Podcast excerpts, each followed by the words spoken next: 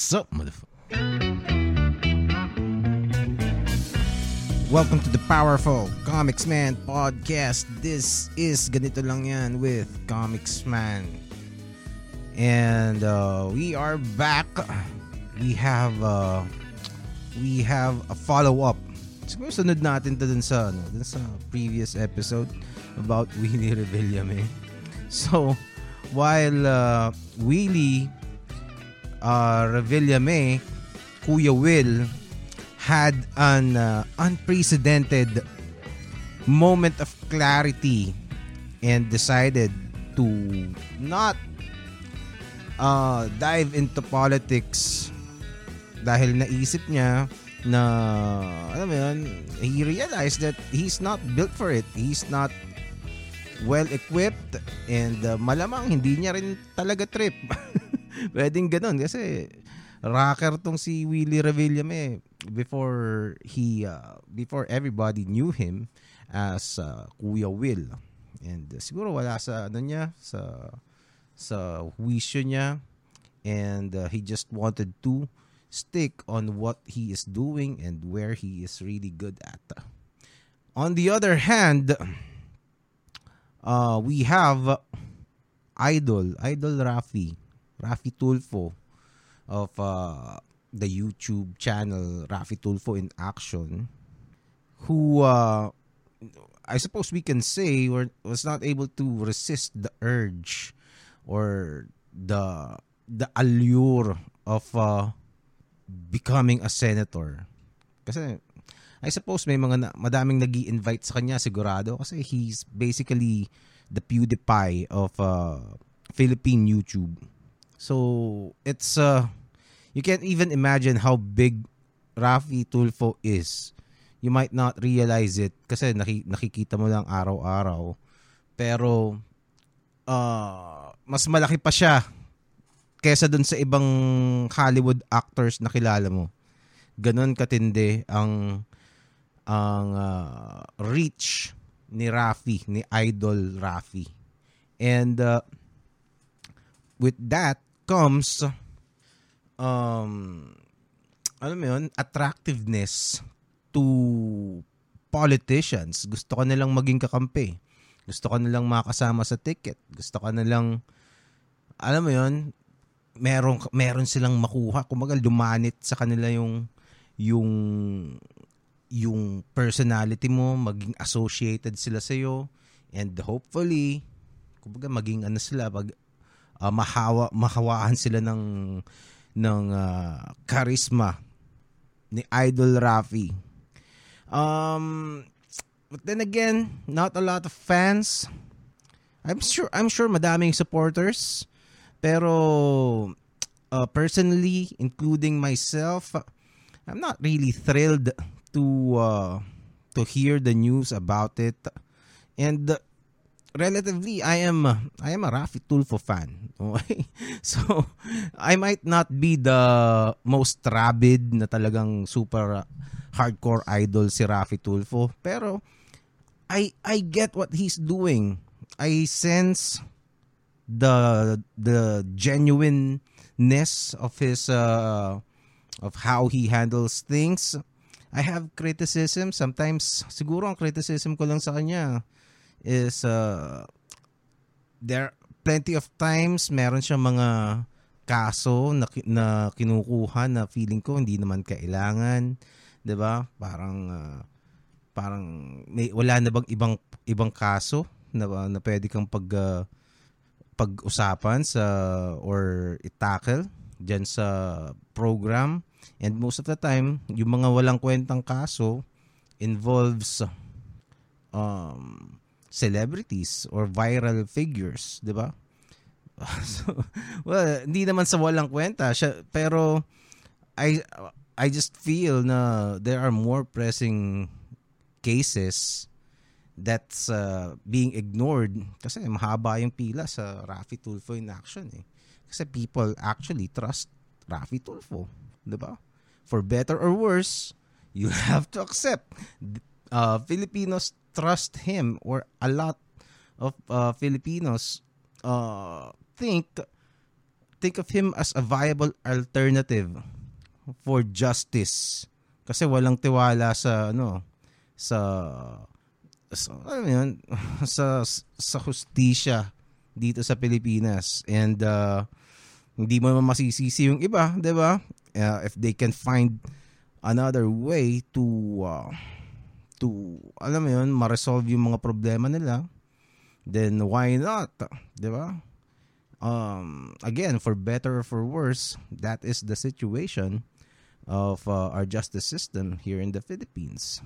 And uh, kumbaga, Rafi Tulfo might not be definitely not the best solution, but uh, it is one available option for them. So, why not? Pag desperado ka na, sige, kahit ako, malamang, baka gawin ko yun kung desperado ako eh. Di ba? Hindi mo masasabi kung ano, kung, kung anong gagawin mo pag kailangan wala ka na talagang ibang matatakbuhan. Uh, but before we continue, uh, please subscribe, like this video, um, comment, tell me what you think.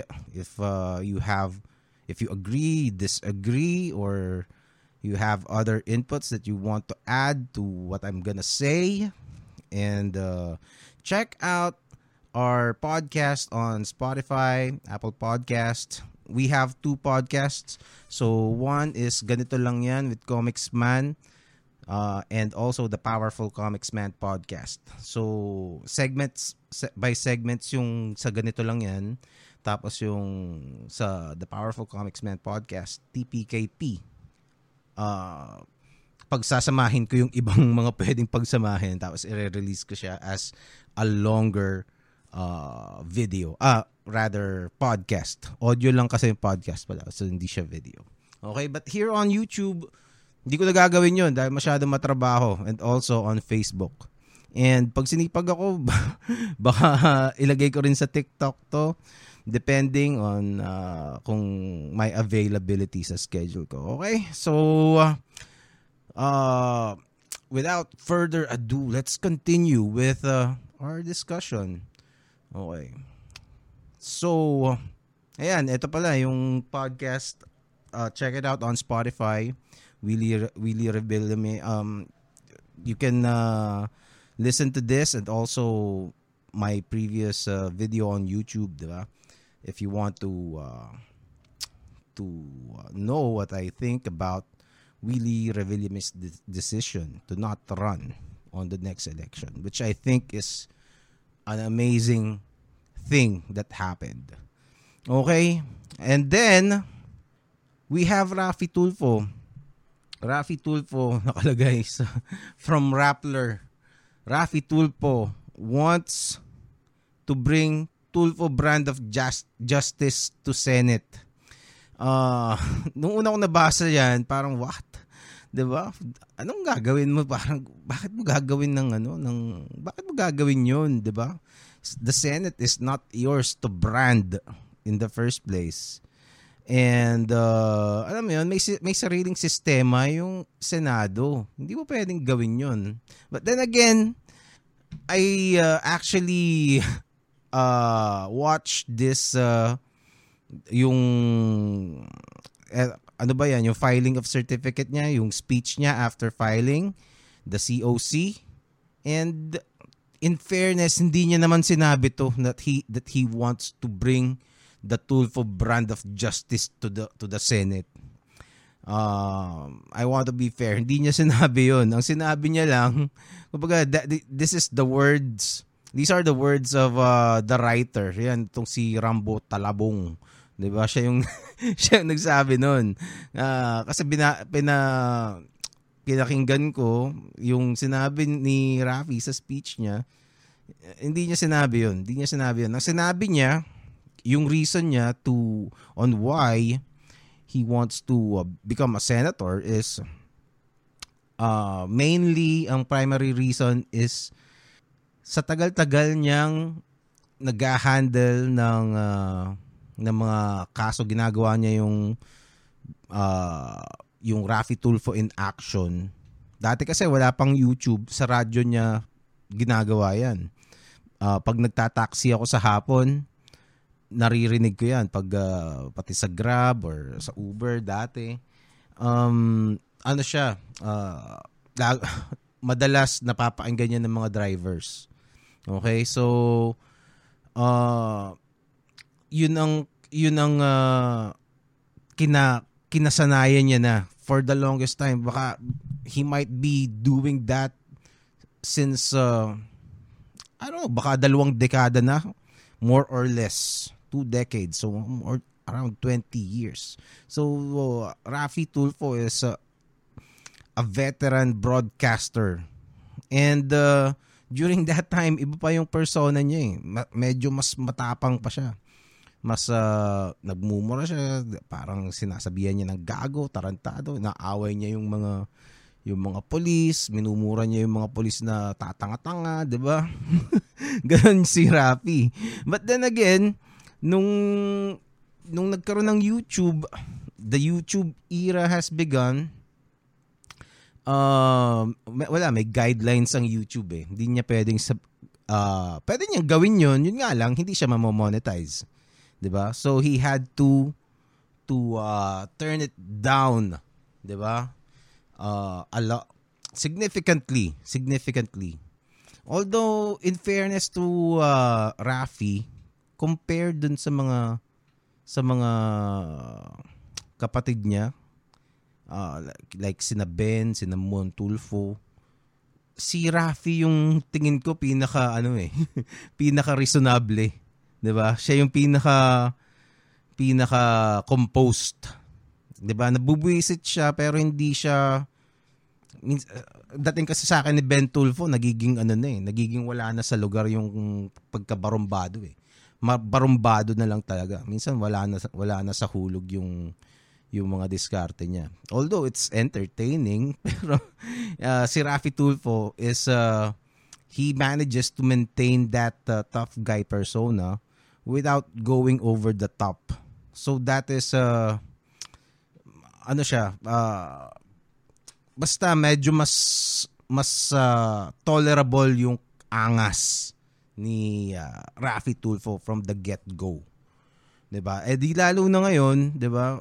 Ngayon he can fool around, he can uh, goof around in ano eh, in YouTube kasi pasok sa branding 'yun.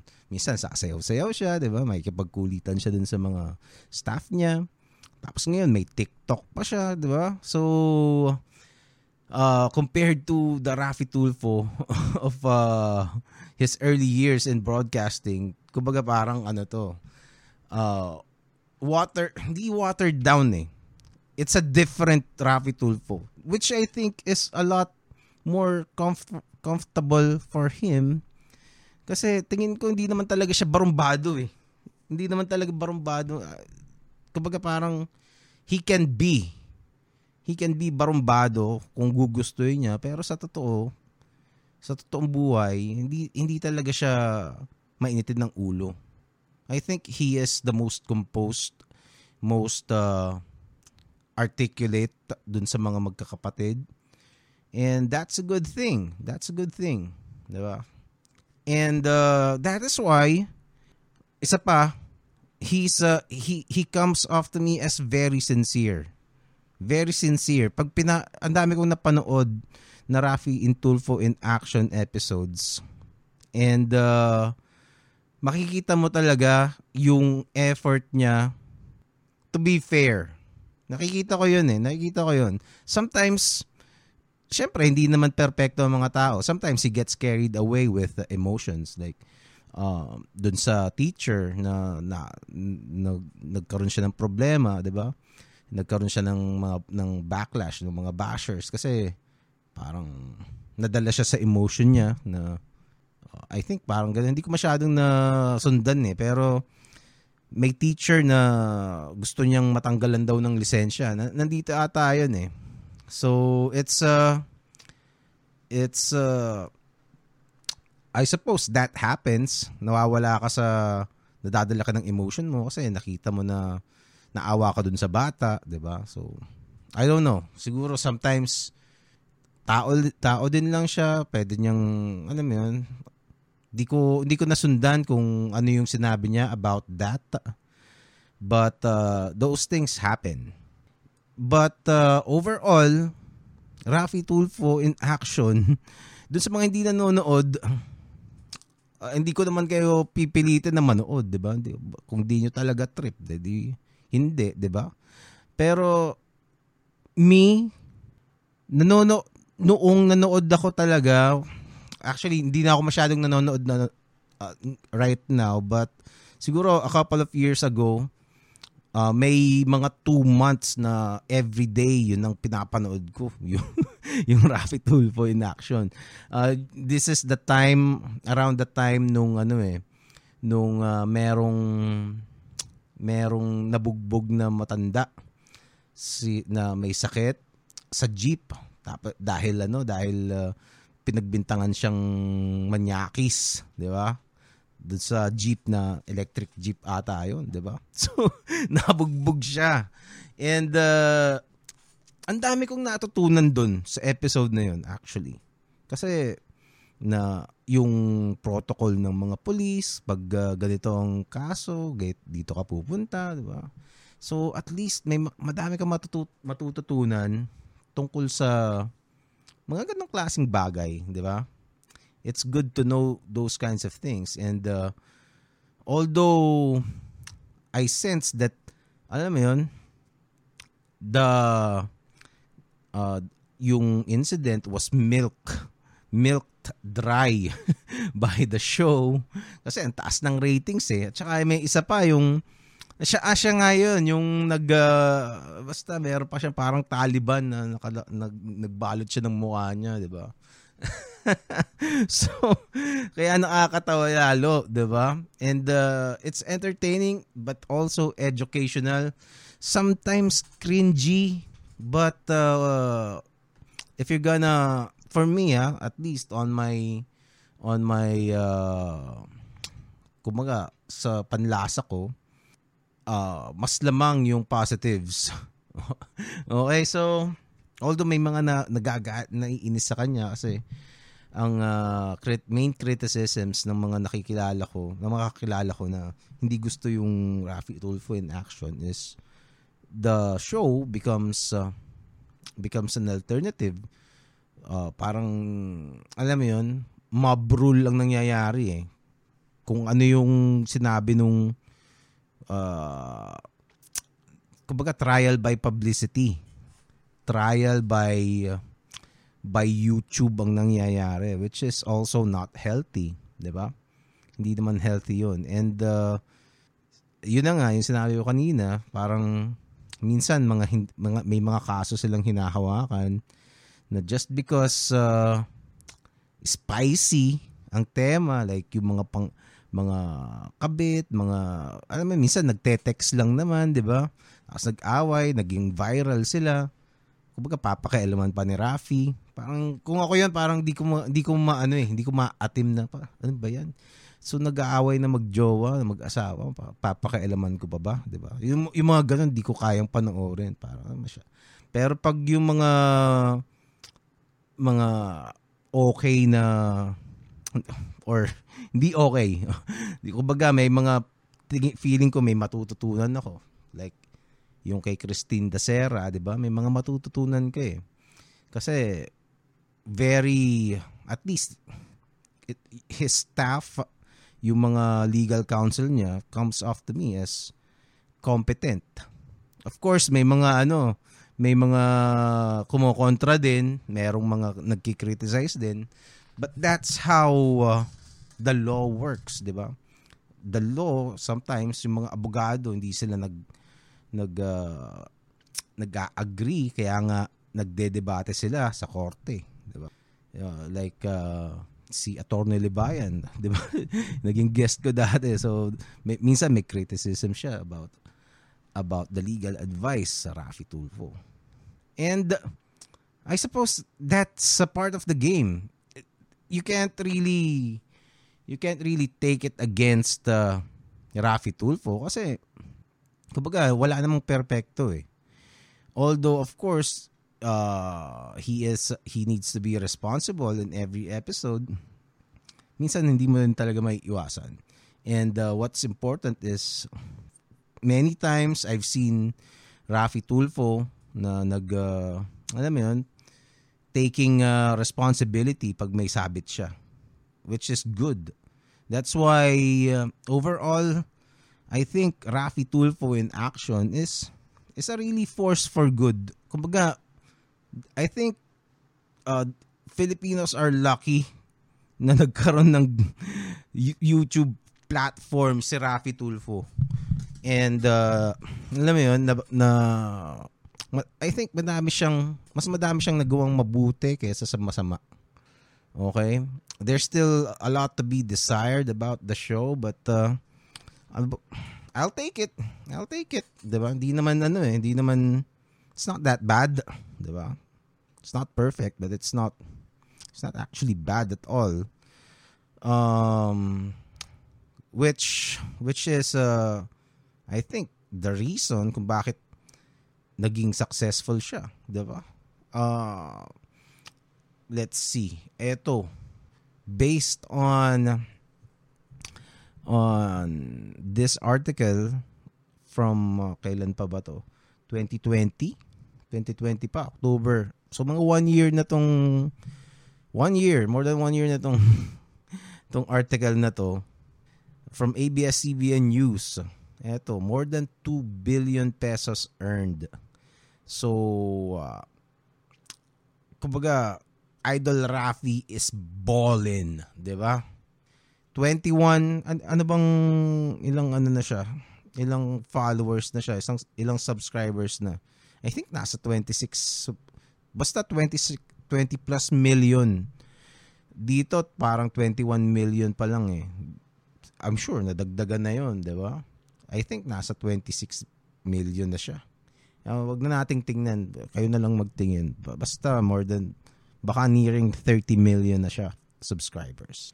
And uh, each video gets hundreds of thousands of views which translates into bilyones. Bilyones.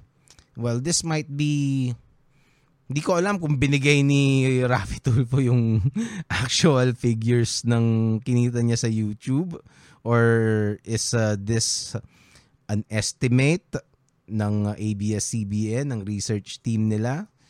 But uh, pagpalagay kasi tingnan ko kanina dun sa ano eh, dun sa uh, tinginan ng mga possible income ng mga YouTubers nasa 4 million dollars to 22 ata 25 million parang ganun dollars ha.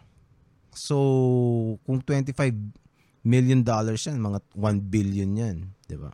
So ipagpalagay na lang natin na ano, na nasa gitna, somewhere in between yung kasi ang ang layo eh, 4 to 25, 'di ba? Ang, ang layo nun. So ang laki ang laki ng margin of error. So ilagay natin sa gitna, 'di ba? So 4 20 uh, 25 so no, some somewhere in ano in mga 15 13 14 and uh, not bad. I'll take it man. I'll take it.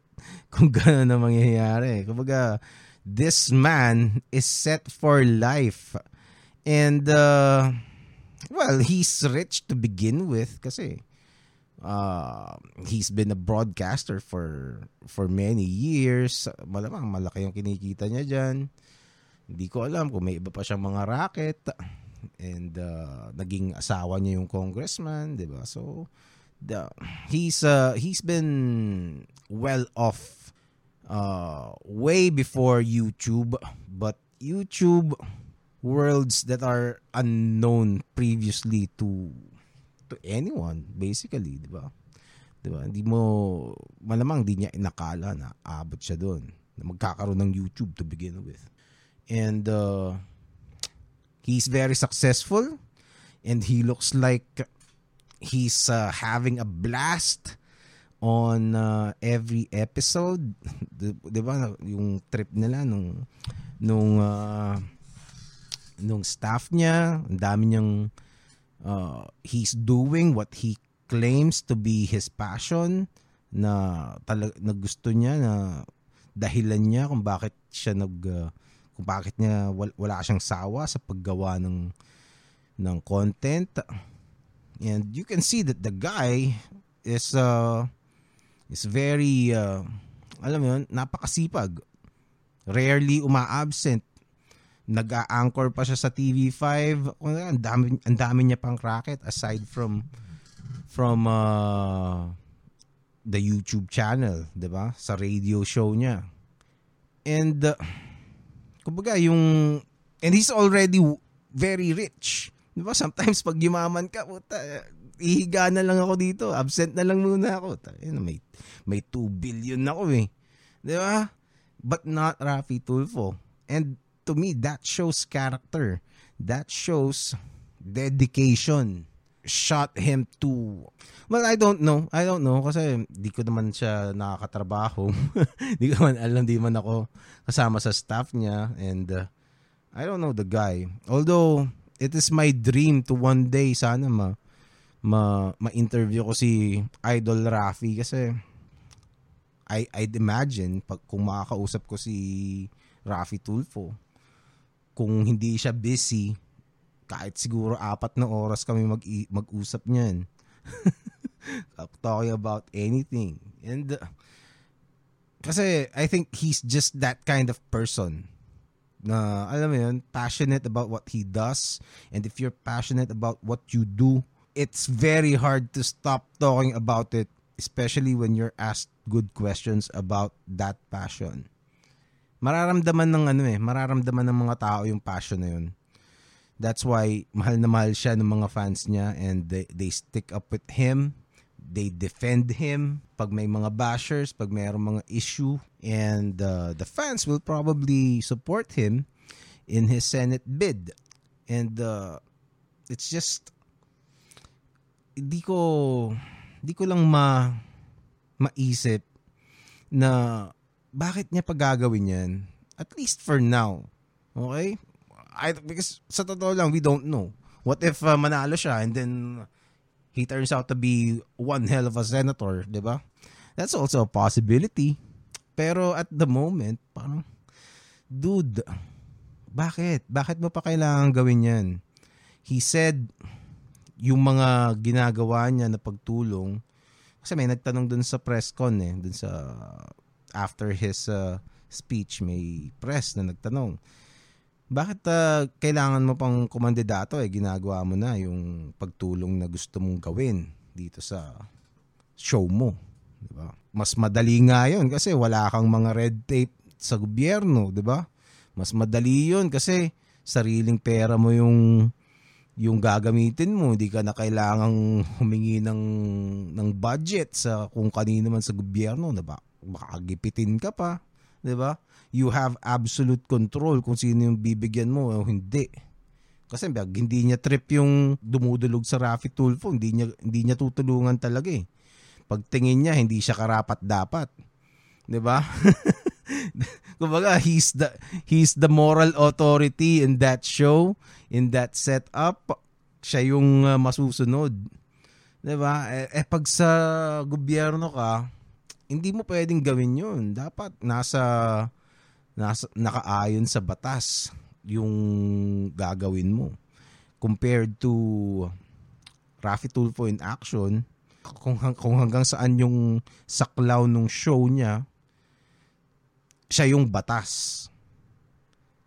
'Di ba? Pag lumabas na dun sa saklaw ng ano niya ng ng uh, ng show, then pagpapaubaya niya na sa labas. Then yun yung uh, sinabi niyang dahilan na sometimes merong mga batas na hindi hindi sapat. Yun yung kumbaga parang may mga batas na sa halip na makatulong, nakakasama. At saka binanggit niya yung uh, problema na pag uh, ang mahirap uh, nakabangga ng mayaman, usually it, it doesn't end well with the poor person. And uh, I suppose di mo rin masisisi yung ano, si Rafi Tulfo. Uh, some people would say it's a, a, a tired script, 'di ba? Na paulit-ulit lahat ng politiko 'yan ang sinasabi. Pero I think I would give uh, Rafi Tulfo the benefit of a doubt kasi literally pumupunta sa kanya araw-araw yung mga taong ganun eh. 'Di ba? So I think that counts for merit at least. 'Di ba? Merong merit 'yun na parang kasi pag nakikita mo, the same thing that I said about Willie Revillame. Uh, a lot of people say that uh, Willie Revillame is uh, fake, 'di ba? Kasama na ako doon. okay, I think especially nung nung mga early years niya sa mga noontime show. Uh, parang, uh, Diyos ko po, puro pambobola ginagawa ng taong to, di ba? Pero, whether nang bobola lang siya o hindi, if you do the same thing 20 years or so, every day meron kang may matanda na alam mo yun, walang pera, tapos humihingi sa'yo, tapos hahawakan ka, yayakapin ka, Hakalikan ka, tapos mara, mararamdaman mo, sasabihin sa iyo, mahal na mahal ka niya, hindi mo naman siya kilala. ba? If it happens enough times, siguro naman maapektuhan ka. ba? So even if Ravi Tulfo started out to be a, a really evil, deceptive person, I think by this time sa dami ng mga dumulog sa kanya na nangangailangan, uh, I think it will affect him. It will move him. Kasi mukhang normal na tao naman siya, di ba? Um, and to be fair, not a lot of politicians can can say that. Although it's really it's really hard for me to alam mo yun kasi for a for a, a huge part we all know that parang Rafi Tulfo is is using his celebrity status to get the seat. No? Kasi hindi naman siya uh, kilala as a, a politician. Although he comes from from uh, a political family kasi asawa niya is a congresswoman. 'Di ba?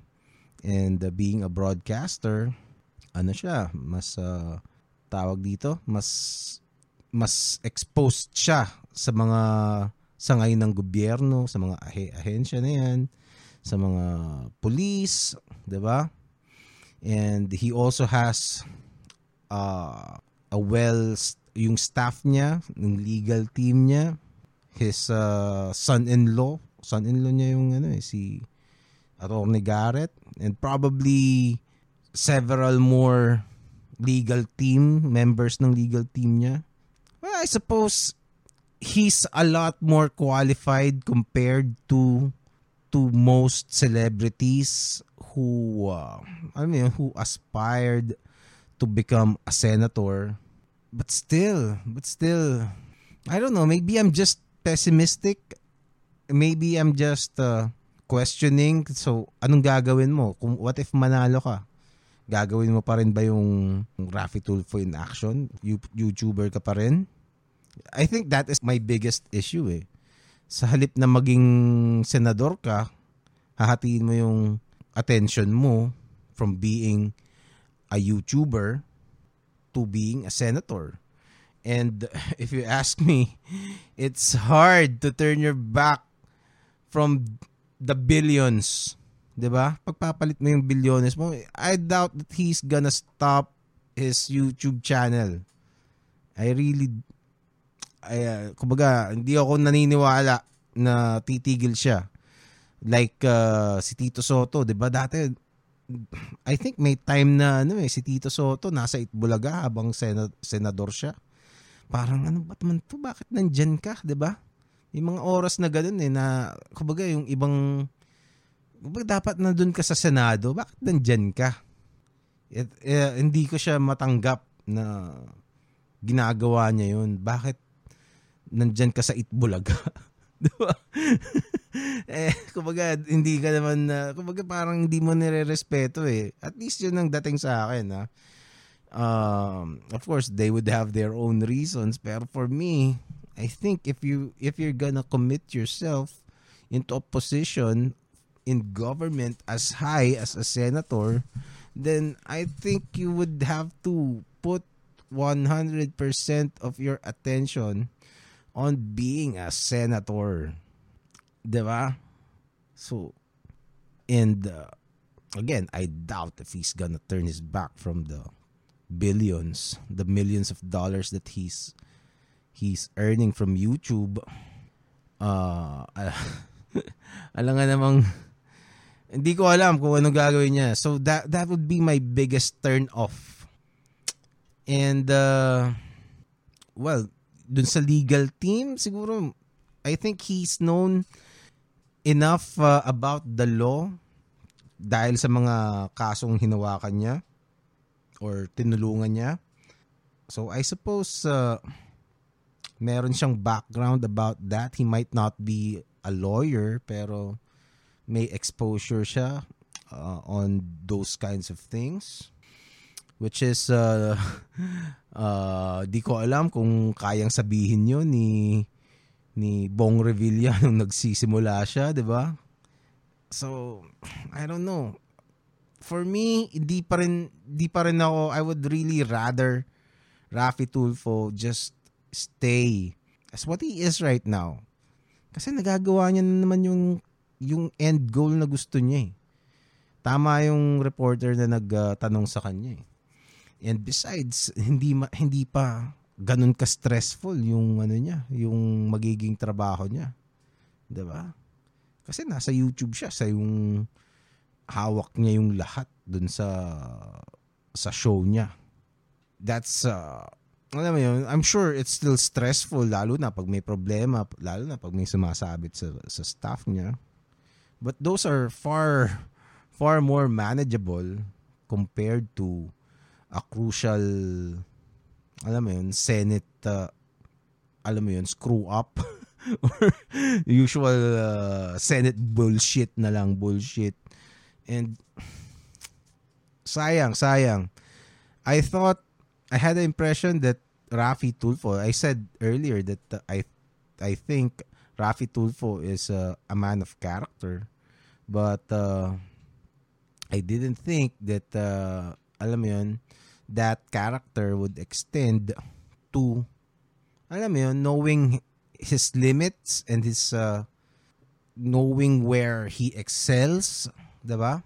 Kasi tama yung sinabi ni, baliktadong kay Willie Revillame, ang sinabi niya, okay, pwede ako maging senador, in essence, his message, yung naisip niya sa utak niya is, magiging senador nga ako pero kumbaga ako yung pinaka-bopols na senator. 'Di ba? Gusto mo ba 'yun? 'Di ba? Wala naman akong kwenta, 'di ba? Hindi ako makapaggawa ng batas. While uh, Rafi Tulfo might is I think more equipped to actually write bills. I suppose we'll see. I suppose we'll see tingnan natin kung ano, kung ano ang ibubuga ni Rafi Tulfo sa Senado. I don't know if I'm just uh, parang having doubts because we're all kumbaga sick and tired of celebrities coming to politics especially dun sa mga taong minhal na rin ng mga tao to some extent. I don't know. Maybe Rafi Tulfo will prove me wrong. But for better or for worse, he has already filed his uh, certificate of candidacy as senator. And uh, who knows if he will withdraw or not. Pero malamang tuloy-tuloy na yan.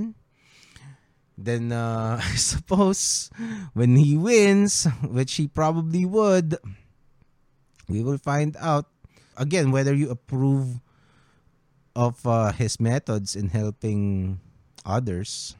Kasi hindi lang naman yung mga mahihirap yung natutulungan niya. Sometimes may mga celebrity pa nga tinutulungan niya eh. 'Di ba? Uh, then pero syempre ang sasabihin niyang target niya na gusto niyang tulungan yung mahirap. 'Di ba? Parang sabi niya nga uh, meron siyang kinote eh, na from mag, from Ramon Magsaysay. Ito, he who has less in life should have more in law. Well, it's magandang pakinggan. Although, if I analyze it, parang di ba dapat pantay-pantay lahat ng tao, mayaman o mahirap, pantay-pantay sa batas. Parang no one should have more in law. di ba? Pero I get what he means na dahil mas mahirap para dun sa mahirap na tao na lumaban sa isang mas mayaman pag nagkaroon sila ng sigalot, then pag lalo na pag naapi sila, then I get it. I get it. Pero I think, hindi ko alam kung anong klasing mga batas ang gustong gawin ni Rafi. Uh, and again, I'm not a lawyer, so if you have examples of actual existing Philippine laws wherein meron talagang dehadong-dehado ang pagmahirap ka, please let me know if you have if you have uh, if you know some kasi as far as I know, most, at least most siguro ng mga batas is pantay-pantay ang mga tao sa, sa matadang batas. Ang nagkaka hindi pantay-pantay is the implementation. Wow, si Jake Cuenca, 'di ba? Yung kaso ni Jake Cuenca ngayon. Kung mahirap si Jake Cuenca, malamang ano 'yun, uh, baka nabaril pa 'yun or alam mo yun, or na uh, siguradong kulong yun. But since mayaman siya, di ba? Meron siyang mga privileges. Punta agad yung ex-mayor, di ba? So may mga kilala siya. May mga bigatin siyang alas. And uh, and also yung yung mga police minsan parang ah anak ni mayor to. 'di ba? Mayroon kang special privilege 'di ba? Compared kung ah, hindi ko kilala to. Baka mukhang magbabalot. 'di ba? Doon magkakatalo kumbaga.